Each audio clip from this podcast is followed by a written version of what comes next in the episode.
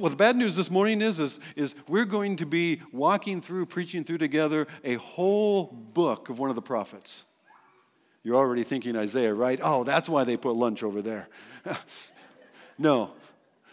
We're going to be walking through a whole book, but the good news is it's a short book, two chapters, okay? And but it's as short as it is, it's not necessarily the easiest to follow because like everything else, there's some background. And I put a little bit of that on your, on your notes there, the bulletin insert, just because that background has been written down for us. The, the situation that plays out in the book of Haggai in these series of four or five short messages that come from God through Haggai to the leaders and the people they, it, it, makes more sense. It fills out. All of a sudden, be, it becomes alive and real to us when we understand the historical context in which it is happening. So we get that out of Ezra. And if you were to go through and read Ezra, you would get this history that happens, most, most of it just prior to the book of Haggai. So in 538, after almost 70 years of captivity, the, the Israelites are allowed to return from Babylon to Jerusalem under a mandate given by King Cyrus after he has taken over Babylon. Cyrus the Mede says that the Israelites can go home. They have actually, in archaeology, they found the Cyrus cylinder, which has this in multiple languages, this decree of his for these people to go home and to rebuild their temple so that there they can pray for him. 538 BC. That's Ezra chapter 1 and 2. Ezra chapter 3, the first half, has them arriving and they, they worship. They, they celebrate the fall feast of Israel together. But not only that, they form a building committee. They order cedar from Lebanon. Things are starting, they're on a roll. The second half of chapter 3, the foundation is laid. They see the footprint of the building. This is an exciting time. And yet, not for everybody. There is great rejoicing at this step. They have broken ground, the foundation is there, they can see the layout of it. There's going to be a temple here. But those that are older, they, re- they realize this is not going to be like it was. It's the glory of this temple is not going to be like the temple that we lost because of our guilt and our wandering away from the Lord our God. And so there's sorrow mixed in with the rejoicing. Now, those, all that rejoicing and sorrowing, that's overheard by the people around them. And the word has gotten out what the Israelites are doing. In Ezra chapter 4, the first five verses, and that is summarized at the end of the chapter, are basically the, the, uh, the people of the land. They come along and well, maybe they're going to help, but when they can't help, then they oppose and they cause problems. And then those kind of things also happen later. That's most of Ezra 4, describes later opposition to the, the following generations. This same kind of thing keeps happening. And it happened in their day, and that discouragement causes them to stop building until 520 BC in Ezra chapter 5 and 6, and we're introduced to the prophet Haggai, as well as Zechariah, whom the Lord raises up to stir up his people and to, and to, to stir them up again to the work that he has called them to, that he's given them and they only the privilege of. It's not happening without them, and it's not been happening, and he stirs them up again to this work that God has given them after this 16 year delay. So that's how we get to Haggai and chapter 1. It's been 17 years since they started. They had arrived with that clear understanding. God had moved heaven and earth. God had moved Cyrus to send them and give them the legal right. They had building permits in hand from the king himself. And that had been specifically prophesied by Isaiah. They get their families settled in in Ezra, 2, Ezra chapter 3. They maybe get some crops in the ground. And then, and then there with the, with the fall feasts and the worship, they, they gather together and they form their building committee. They order some materials. They put out the order for beautiful cedar from Lebanon, just like Solomon had used in the first temple. In their second year there, they've laid those foundation stones. There's joy and there's sorrow. They had God's word on this. They had God's word from Isaiah chapter 44. Isaiah 44 and verse 28. Now, understand, Isaiah is written about 200 years or so before this happens. So Isaiah is well ahead of time when Isaiah, or the Lord says through Isaiah, speaking of his sovereignty, I am the Lord who made all things, verse 24, who frustrates the liars, who confirms the word of his servant, verse 27, who says to the deep, Be dry like he did with the Red Sea. Who in verse 28, who says, I am the Lord, who says of Cyrus, He is my shepherd, and he will fulfill all my purpose. Saying of Jerusalem, she shall be built, and of the temple, your foundation shall be laid. It continues into, into chapter 45 then. Thus says the Lord to his anointed one. This is the same word for Messiah. Thus says the Lord to his anointed one, to Cyrus, whose right hand I have grasped to subdue nations before him, to loose the belts of kings. Jumping down to verse 3 that you may know that it is I, the Lord, the God of Israel, who call you by name. Cyrus, I want you to know, I'm naming you ahead of time because I want you to know that for the sake of my servant Jacob and Israel, my chosen, I call you by name. I name you, though you do not know me. Cyrus is not a believer in the one true God. Cyrus actually sends several different peoples back to their lands to build their temples to pray for him. Cyrus is not taking any, any, any, any chances. This is like the Acts 17 of the Old Testament, where there's a temple there, there's an altar to the unknown God. Cyrus wants everybody to pray for him. And so he sends this people back to pray to the one true God. I am the Lord, and there is no other. Besides me, there is no God. I equip you, though you do not know me, so that, for this purpose, that the people may know from the rising of the sun and from the west that there is none beside me. I am the Lord, there is no other. God has picked Cyrus out way ahead of time. They have a word from God. I mean, he's named Cyrus. Cyrus hasn't even been born yet. Cyrus doesn't even have vocal cords yet. And already God knows him. And God names him. They are clear that they can go forward here because God has sent them just and it's played out just as God said it would. But they also get the neighbor's attention. As in Ezra chapter 4, these neighboring Samaritans, they come along and say, Hey, what you building there? Can we help? And they say, No, I'm sorry, but you can't help. God has called us to rebuild his temple. And they explain to them that, that no, they can't do that, that this is for us to do. And having turned down their help, the neighbors then turn up the trouble. There's intimidation, there's letter writing, there's bribery. They, they make things difficult. Oh, let's see if you can pass inspections. Let's see if you'll get your permitting. Between opposition, the discouragement around them, and their own distractions of other things they could be doing, the building project stalls, and nothing more is done for about the next 16 years. They tell themselves, with all of this trouble and all the other things that we need to be doing, it, it's not the right time to build. Now, with that background, enter Haggai with this series of messages, short messages over about a four month period. We'll begin with Haggai chapter 1. In the second year of Darius the king, 520 BC, in the sixth month, on the first day of the month, the word of the Lord came by the hand of Haggai the prophet to Zerubbabel, the son of Shealtiel, the governor of Judah, and to Joshua, the son of Jehozadak, the high priest. Thus says the Lord of hosts These people say, The time is not yet come to rebuild the house of the Lord. Then the word of the Lord came by the hand of Haggai the prophet. Is it time for you yourselves to dwell in your paneled houses while this house lies in ruins? Now, therefore, thus says the Lord of hosts Consider your ways you have sown much, but you've harvested little.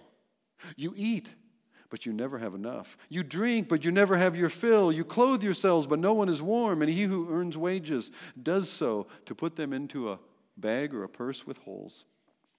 Thus says the Lord of hosts Consider your ways. Go up to the hills and bring wood. Build the house, that I may take pleasure in it, that I may be glorified, says the Lord. You looked for much, and behold, it came to little. When you brought it home, I blew it away. Why, declares the Lord of hosts? Because my house lies in ruins, while each of you, each of you busies himself with his own house.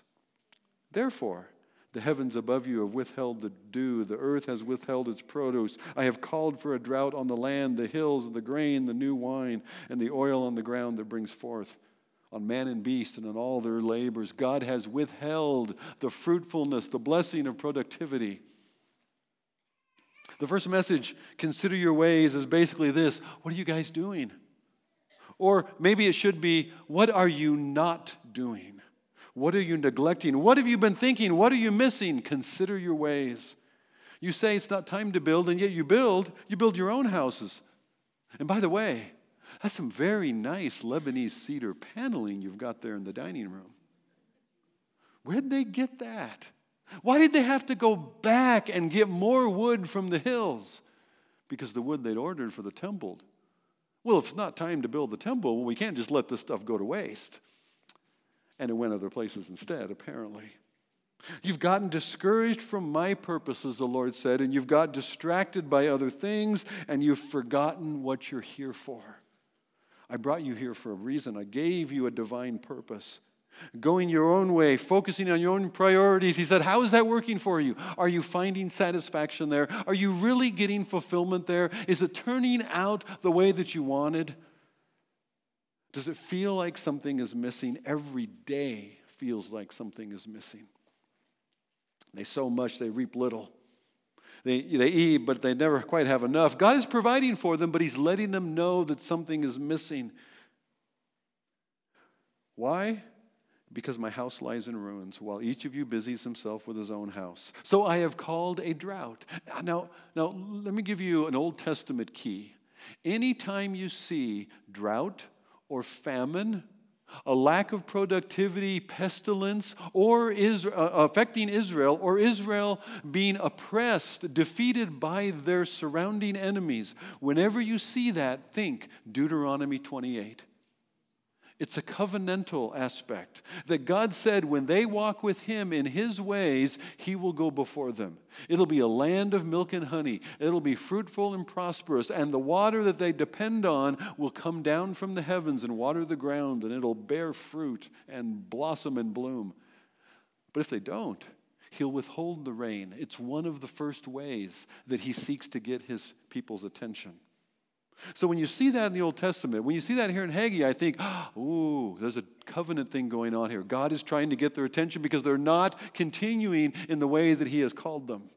They're experiencing again what his people had experienced before the exile, which ended up culminating in exile itself. We don't want to go there again. God is reminding them, even as he provides for them. So, now that helps you with the Old Testament, but be careful how you apply that. Sometimes we will take that Old Testament principle and we will say, well, that must be what's happening with me. Bad things have happened in my life. And when bad things happen, it must be because God is punishing me for something I did. If everything isn't wonderful and sweet and prosperous and, and I'm, I'm experiencing the blessings, it must be because God is displeased with me. I've got a Deuteronomy 28 that concerns Israel's enemies and drought and famine in the land that God gave to those people. I don't have a place I can go in Scripture that says somebody in your family got a cancer diagnosis because you have not been walking with the Lord. Be careful how you jump to conclusions. It's interesting. James says, if anyone's sick, call for the elders and let them pray. And he also says, if you have if you have sinned, it will be forgiven you. Confess your sins to one another and pray for one another. Those two come real close together for James. Why? Because when we feel our weakness, we're reminded of our spiritual weakness. When we feel our physical weakness, it's a good time to look at our soul but it doesn't mean that that's why you're sick. But God might use the sick, which is as much as anything a result of the curse. Blame it on Adam. We are broken people in a broken world in desperate need of our Savior. So let that Deuteronomy 28 principle help you understand the Old Testament that we can learn from these things. But don't assume that if things are well, God must be so pleased with you. And if things, if you're having trouble, if you're experiencing some of the aspects of this broken, fallen world because of sin, and, and even other people's sin, or just the brokenness and weakness of humanity and our flesh, and you're experiencing that, don't assume it's because God is displeased with you or with somebody else that it's happening to. God has answered our, the need of our sin and our brokenness, and He places it on Jesus, our Savior. Now, as a result of this confrontation, this intervention by God, the people hear the word of the Lord and they respond. They obey his word through his prophet. They show up at the temple site and they again give themselves to this work that God has given them. Look at chapter 12, or, or rather, chapter 1, verse 12. Then Zerubbabel and Joshua and all the remnant of the people obeyed the voice of the Lord their God and the words of Haggai the prophet as the Lord their God had sent him. And the people feared the Lord. And Haggai, the messenger of the Lord, spoke to the people with the Lord's message I am with you. Lord stirred up the spirit of Zerubbabel and the spirit of Joshua and the spirit of all the remnant of the people, and they came and worked on the house of the Lord their God. You know, this is one of the few times in Scripture where you have the prophetic call, you have the, the confrontational correction through God's messenger, and you see the people respond and do exactly what they should. It's a wonderful thing, it's a beautiful thing, and it's tucked away here in the little book of Haggai. They hear God and they fear God and they follow God and they, they give themselves again to His will. And it tells us something. When obstacles come, it might mean time to wait, or it might mean it's time to be steadfast and immovable in the work of the Lord. Trouble always doesn't always mean stop. A little obstacle, we could expect opposition to come. We can expect trouble to come. Even as they're going to experience, they've rolled up their sleeves again. They've, they've jumped into the work. And trouble comes. In Ezra chapter 5 tells us that when they start again, when Haggai comes and stirs up the people and they start again, the neighbors notice. And they're not coming along this time to say, How can we help? They're coming along to say, Hey, what do you think you're doing? Who said you could do this? Who said you could build this? Where's your pyramid? Show me. And they searched through the files. They didn't have a copy. Well, well, well and they say, they say, Who gave you permission that you can build this? And their answer, Well, the God of heaven told us to rebuild his house. And they, they go on with the story. And In Ezra 5, they say, Our forefathers, they messed up real bad. They didn't follow our God, they didn't obey his word. And so Babylon came and took down our city and God's temple and took us away. But now King Cyrus of Babylon gave us a permit and a mandate.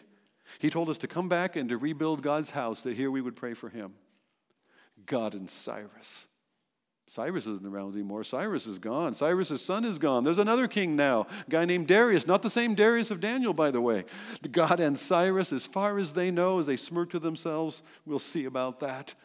As far as they care, as far as they believe, God and Cyrus are both no more. They're not around anymore. So the letter writing commences again. The lawyers draft a letter to the king saying, Come on, really? You, do you know what these people are doing? They can't be serious. Did Cyrus ever issue such a decree? Did that really even ever happen? Is there any record of that? And they hope that there isn't.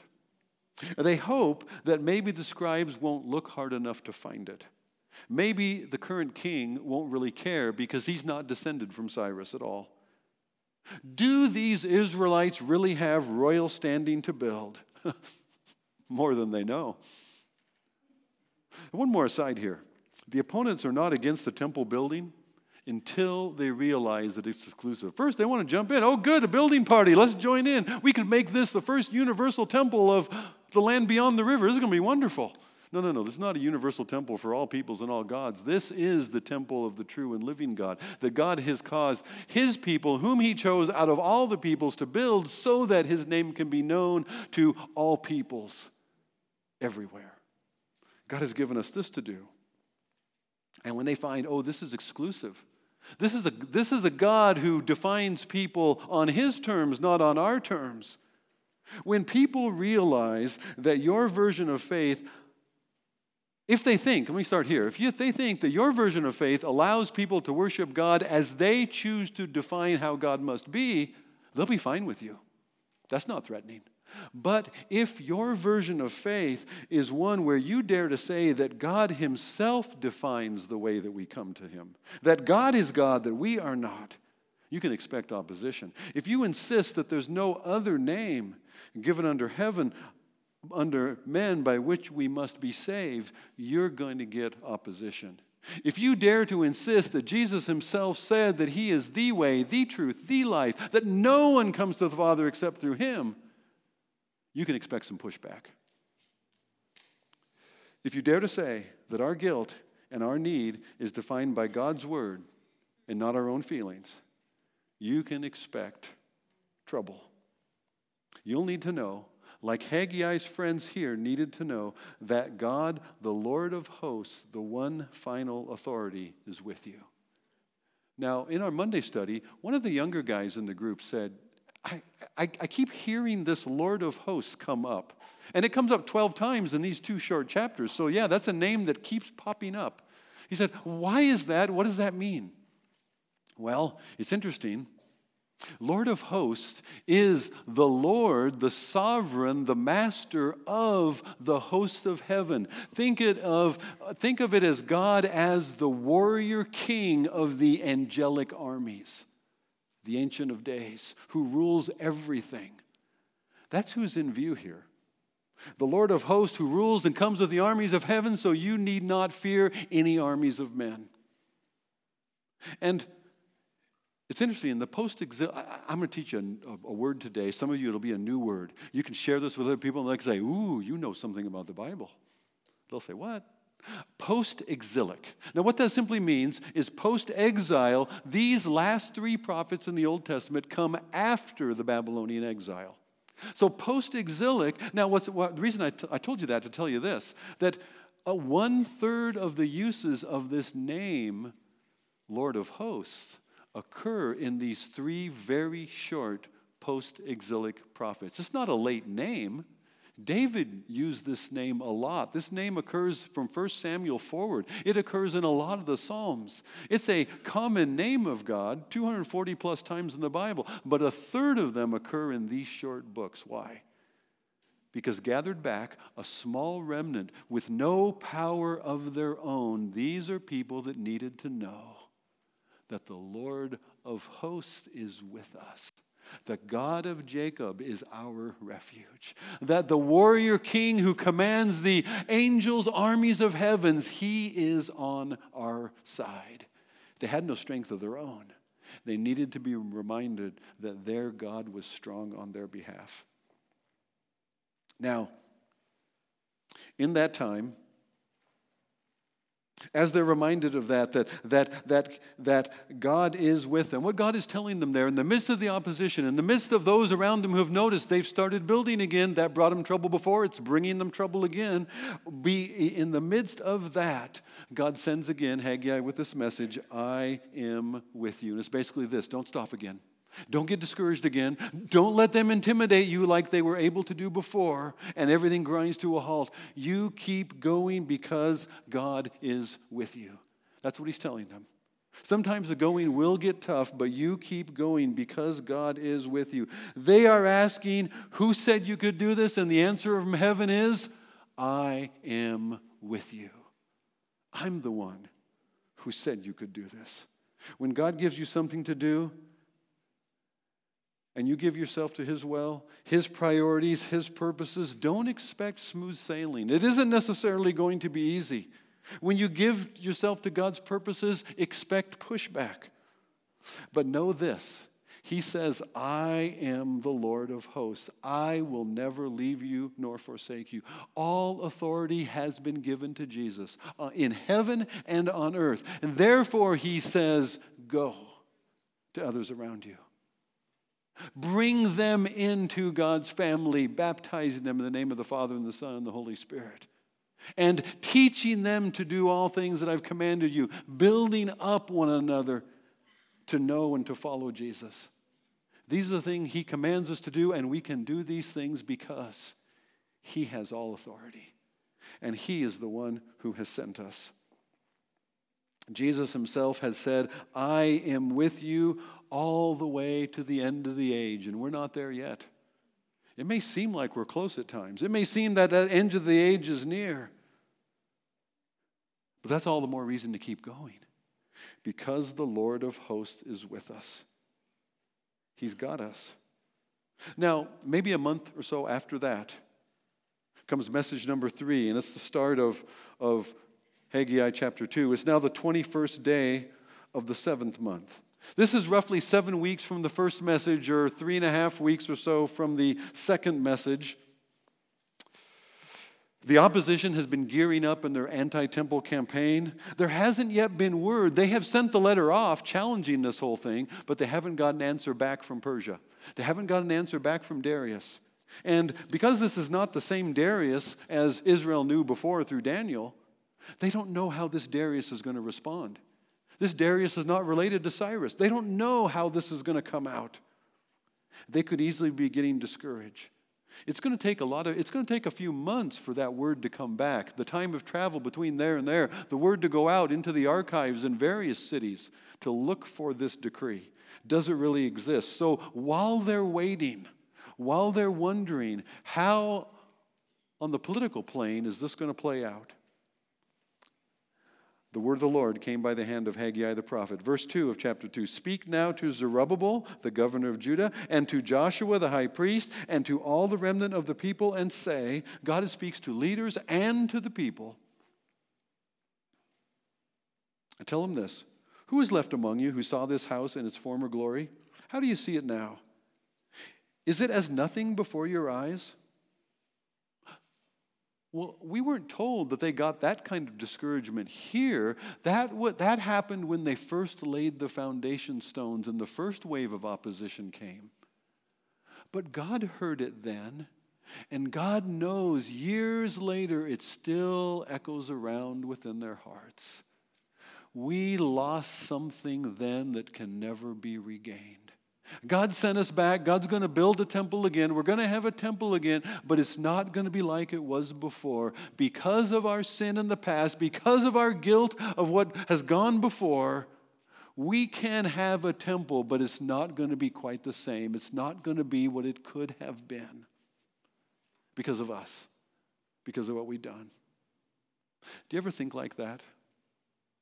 Do you ever think that, yes, I'm forgiven, I know I'm saved, I'm going to go to heaven, but I'm not sure God really wants me there. He's just doing that because He said He would. Maybe God has forgiven me technically, but I have disqualified myself. I have defiled myself, and there's things that I'm not going to be able to do. It's never going to be what it could have been because of what I did. Do you ever think like that? I suspect at times we all do. And it's not true. Stop it. Stop it. The scripture says the blood of Jesus Christ, his son, cleanses us from most, no, all unrighteousness. That's exactly what it says. That he took all of my guilt upon himself on the cross and he gave me his rightness that I might, he might give to us the very righteousness of Christ. He takes our guilt, he gives us his own right standing with God. Nobody gets into God's presence barely. You get into God's presence with the abundant right of Jesus himself to be there. That's what he has done for you. That's how he has cleansed us from our guilt. And God's word to them here is, oh, keep going. Don't, don't get discouraged. Be strong and courageous, O Joshua, high priest. Be strong, all you people, the, declares the Lord. Work, for I am with you, according to the covenant that I made with you, even when you came out of Egypt. My spirit remains in your, in your midst. Fear not, for thus says the Lord of hosts. Yet once more in a little while I will shake the heavens and the earth, the sea and the dry land. I will shake all the nations, so the treasures of all nations shall come in. I will fill this house with glory, says the Lord of hosts. The silver is mine, the gold is mine, declares the Lord of hosts. The latter glory of this house will be greater than the former, says the Lord of hosts. And in this place I will give peace. This message speaks to the sovereignty of God and the value of the work.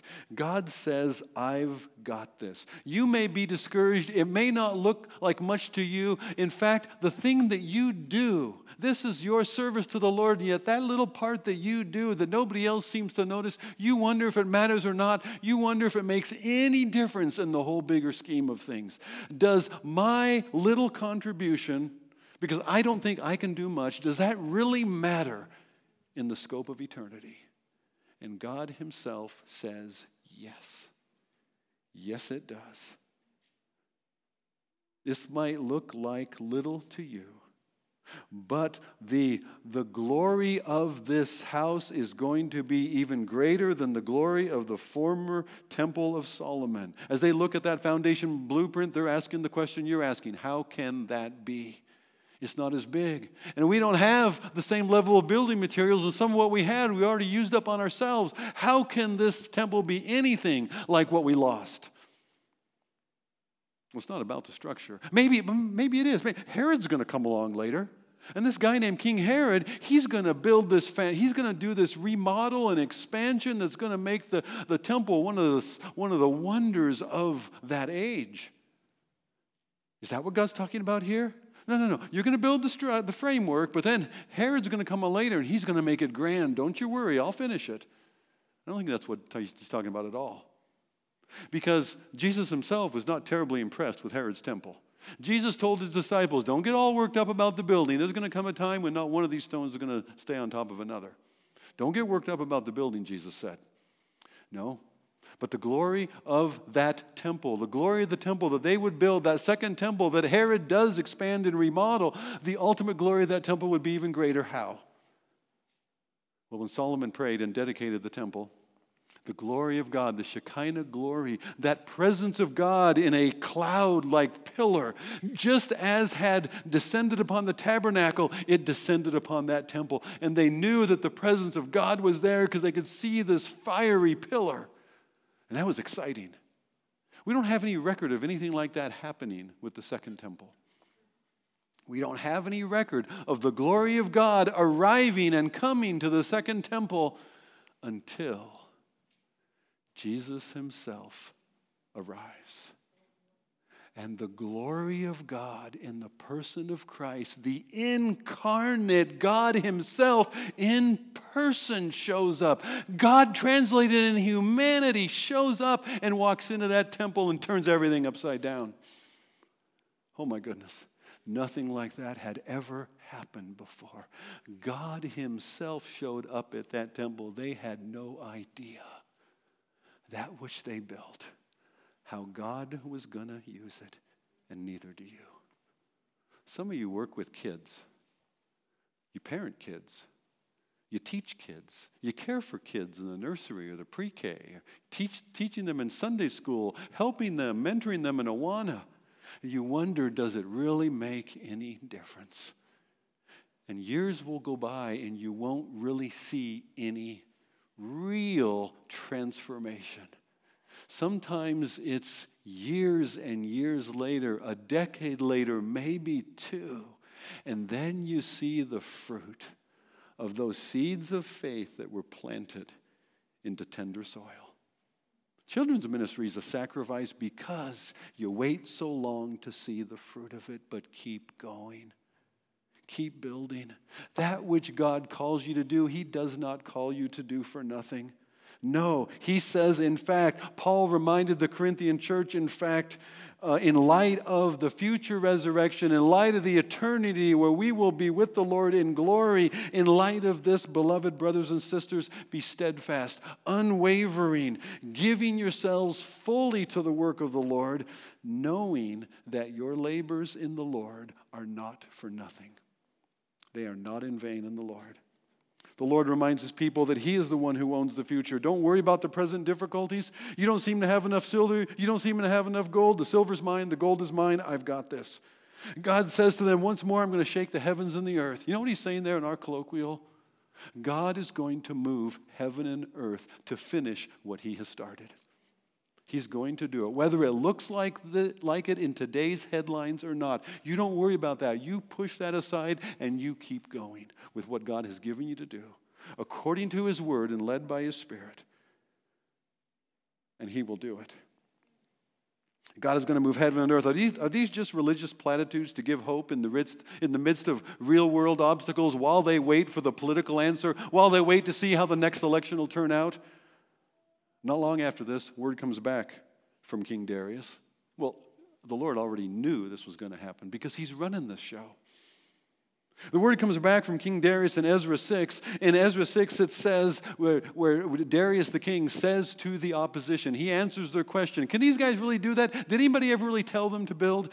Darius says, Leave them alone and let them build. In fact, if they lack anything, you give them whatever they need. If they have any trouble from you, you're going to answer to me. That's pretty strong endorsement. You know, we pray for permitting. We pray that the Lord would direct government functions, that He would even guide us through there. Or if we have to negotiate and make appeals and, and try again and try this way or that way, we pray that the Lord Himself will work in our behalf and give us favor. Is that just adding religion to the practicalities of life? Or is it true what Proverbs says?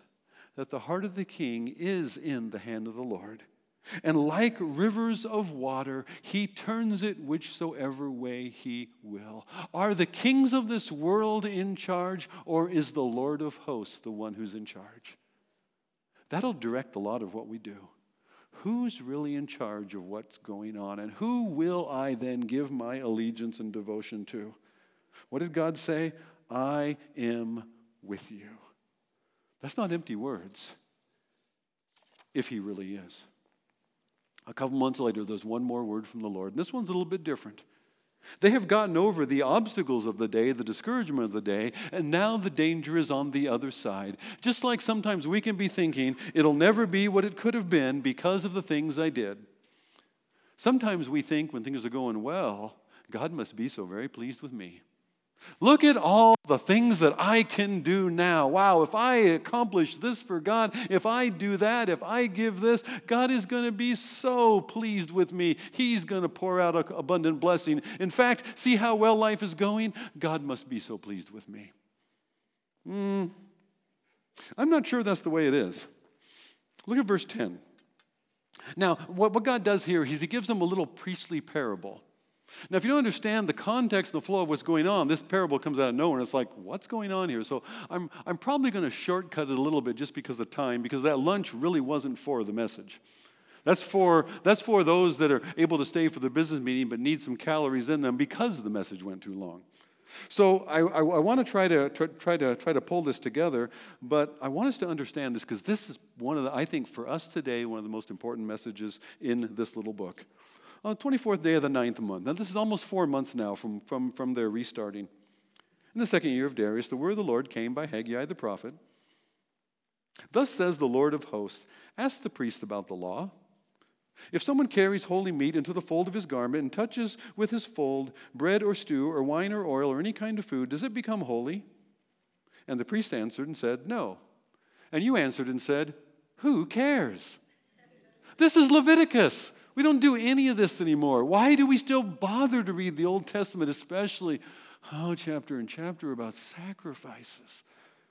Well, we don't do those sacrifices, but there's something there that we learn about God, and He uses those sacrifices to pull out a principle. So stay with me. The idea here is a sacrifice that is made holy in its offering to God, it cannot transfer its holiness to other common objects. When that, when that meat that was sacrificed and made holy was devoted to the Lord, when that touches something else, it doesn't make that other thing holy as well. It doesn't transfer. Okay. Then Haggai said in verse 13, if someone who is unclean by contact with a dead body, this is ceremonial, this is not moral, this is not ethical, he didn't, not somebody who did something bad and they're now unclean. This is somebody who just, because they have contact with a dead body, they, they now are unclean, need to go through a purification process. While they're unclean, while that person is unclean, if he touches any of these objects, does the object become unclean? And the priest, well, that's, that's, that's, not a difficult one, actually. If you, if, if you know the law, the priest answered and said, It does become unclean.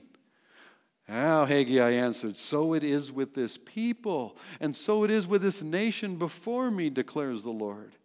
And then he goes on, and he says, So with every work of their hands, and what they offer there is unclean. You say, Oh, wait, wait, wait, wait a minute. Wait a minute. They're not doing just any old stuff. They're not doing a, they're building God's temple. Look what they're doing for God. How can you say every work of their hands is unclean? How can that be? The problem is not with the work, the problem is with them. The problem is not with our work, the problem is with us. We think that when we do a good work, that makes us good. The temple's good, the temple's holy. So when I'm building the temple, that means I'm good and I'm holy, and God must be so pleased with me because I'm doing the right things. Nope, that's not it. I'm a mess, if you only knew. Yet, I, in building the temple, I would defile the temple. The cleanness of the temple doesn't transfer to me, but my uncleanness would defile that which is pure. There's nothing good that I can ultimately bring to God because anything I bring to God is touched by me.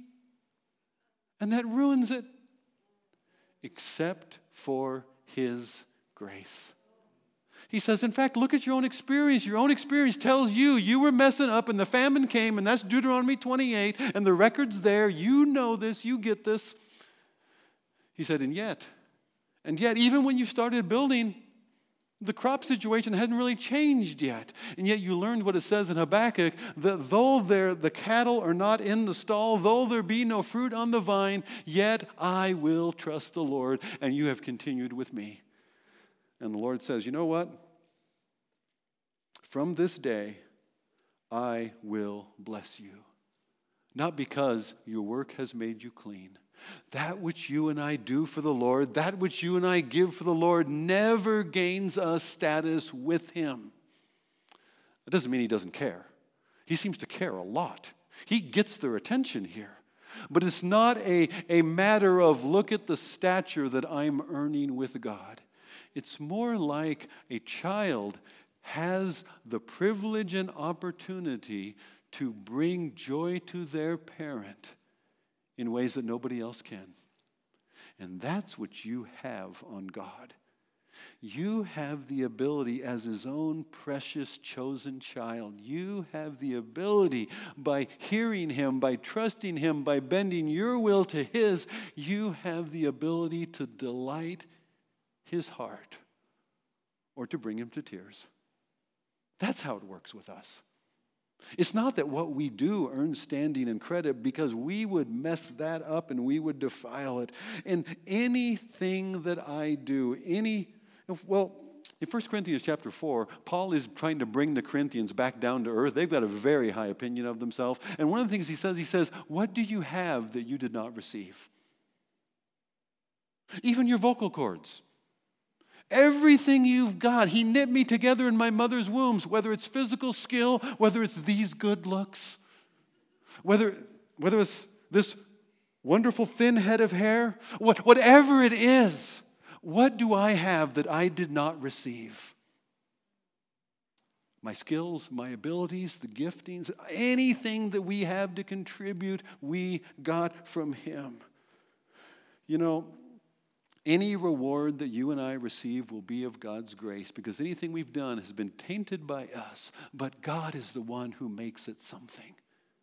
Look what I will do through you. You have no idea the difference this is going to make. That's why some churches, when they're in a building program, you know what they do? They have bricks. And as you contribute to the building program, you get a brick with your name on it. Doesn't that sound like a good idea? We didn't do that. What a marketing opportunity. Maybe we could use these stones.